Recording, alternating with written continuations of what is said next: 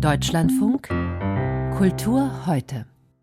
Der chinesische Geheimbund der Boxer setzte sich ab Mitte des 19. Jahrhunderts gegen den Einfluss der Kolonialmächte, wie Deutschland zum Beispiel, zur Wehr. Als es mit dem Boxeraufstand im Jahr 1900 dann zu bürgerkriegsähnlichen Zuständen kam und mehr als 20.000 Menschen ums Leben kamen, schickte auch Kaiser Wilhelm II. Truppen nach China. Die kamen zwar zu spät, um den Aufstand niederzuschlagen, dafür plünderten sie dann aber gezielt bei sogenannten Strafexpeditionen Porzellan, Seide, Bronzen oder Musikinstrumente und viele andere wertvolle Objekte wurden dabei geraubt, gelangten in den Kunsthandel und auch in deutsche Museen. Um die Geschichte dieser Objekte besser zu erforschen, startet morgen ein Workshop, an dem Provenienzforscher verschiedener Museen in Deutschland teilnehmen, unter der Leitung des Zentralarchivs der staatlichen Museen zu Berlin. Ich konnte vor der Sendung mit der Projektleiterin Christine Howald sprechen. Mit ihr haben wir in dieser Sendung vor genau einem Jahr schon mal über Forschungen zu den Objekten aus China gesprochen und ich habe sie gefragt, was sie in der Zwischenzeit herausgefunden hat.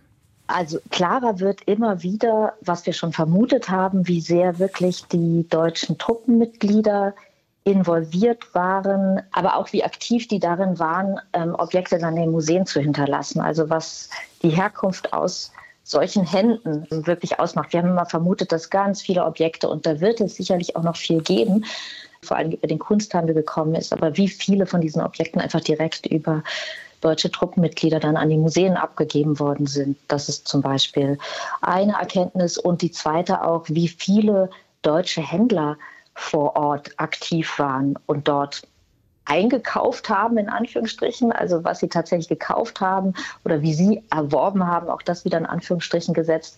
Das müssen wir einfach noch weiter erforschen. Ob die direkt geplündert haben. Peking wird in der Zeit ja wirklich als ein großer Bazar beschrieben, wo man an jeder Straßenecke Objekte kaufen konnte. Ich möchte mal ein Beispiel gerade einwerfen, weil das, glaube ich, ganz gut illustriert, wie schwierig vielleicht auch die Verifizierung von Objekten ist und äh, die Erforschung der Geschichte. Sie haben auf der Website für die Ankündigung dieses Workshops ein Foto gepostet. Da steht, das ist so eine Art Karteikarte, durch den Vater der Verkäuferin während des Boxeraufstandes aus Peking mitgenommen. Ein beschreibendes, innen eingeklebtes gelbes Etikett deutet auf Palastbesitz. Das sind schon Informationen, aber wie schwierig ist eigentlich die Verifizierung, die Rekonstruktion der Geschichten? Die ist wahnsinnig schwierig und dieses Objekt ist für uns ein Beispiel, wo es für uns sogar als Ansatzpunkt erstmal enorm leicht ist, weil das, was Sie gerade vorgelesen haben, steht eben auf der Inventarkarte. Also wir haben einen direkten Bezug zu dem Plünderungskontext, aber dann die Lücken zu schließen, zu erforschen, okay, wer war dann dieser Vater von der Vorbesitzerin, war der in China und wo hat er das tatsächlich wie mitgenommen? Das ist fast unmöglich. Wir führen das Projekt in Kooperation mit dem Palastmuseum Peking und versuchen da jetzt quasi in China Forschung auch zu betreiben über und mit diesem chinesischen Partner, wo vielleicht Lücken geschlossen werden können. Aber wir rechnen in dem Projekt damit, dass es am Ende einfach große Grauzonen gibt mit großen Fragezeichen und wir einfach mit Wahrscheinlichkeiten rechnen, weil bestimmte Lücken nicht zu schließen sein werden in der Rekonstruktion. Und wir haben auch mal das Beispiel von der Serie von Offiziersporträts, war eine Serie von 280 Bildern, die der Chenlong Kaiser hat herstellen lassen ähm, in seinen Werkstätten Ende des 18. Jahrhunderts. Die sind quasi in alle Welt verstreut und wir haben hier in Berlin 17 davon. Und da wissen wir zum Beispiel, die hingen in einer ganz bestimmten Halle des Kaiserpalastes in Peking bis der Boxeraufstand Peking erreicht hatte und niedergeschlagen wurde.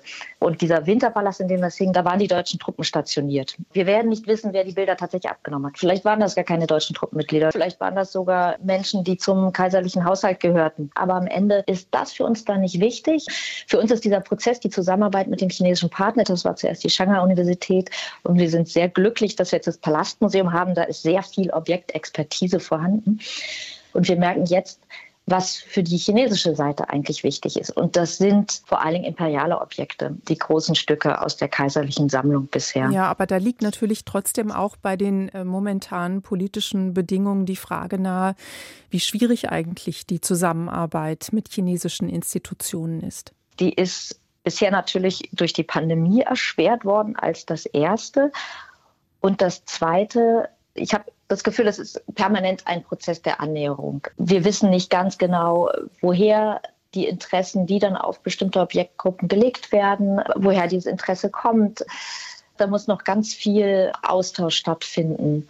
Wir haben das in anderen Projekten. Manchmal ist es gar nicht der koloniale Kontext an sich, der wichtig ist, sondern eine andere Form der Aufarbeitung der eigenen Geschichte.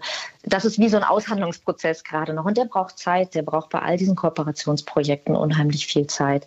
Und dass natürlich auch eine andere politische Agenda noch dahinter stehen kann, ist klar auf beiden Seiten. Und am Ende sind wir die Forscher und wir können diese Aushandlungsprozesse ja gar nicht ausführen. Das ist dann auf einer anderen Ebene die Aufgabe. Christine Howald ist Provenienzforscherin bei den Staatlichen Museen zu Berlin und untersucht mit anderen Wissenschaftlern Objekte, die nach dem Boxeraufstand nach Deutschland gekommen sind.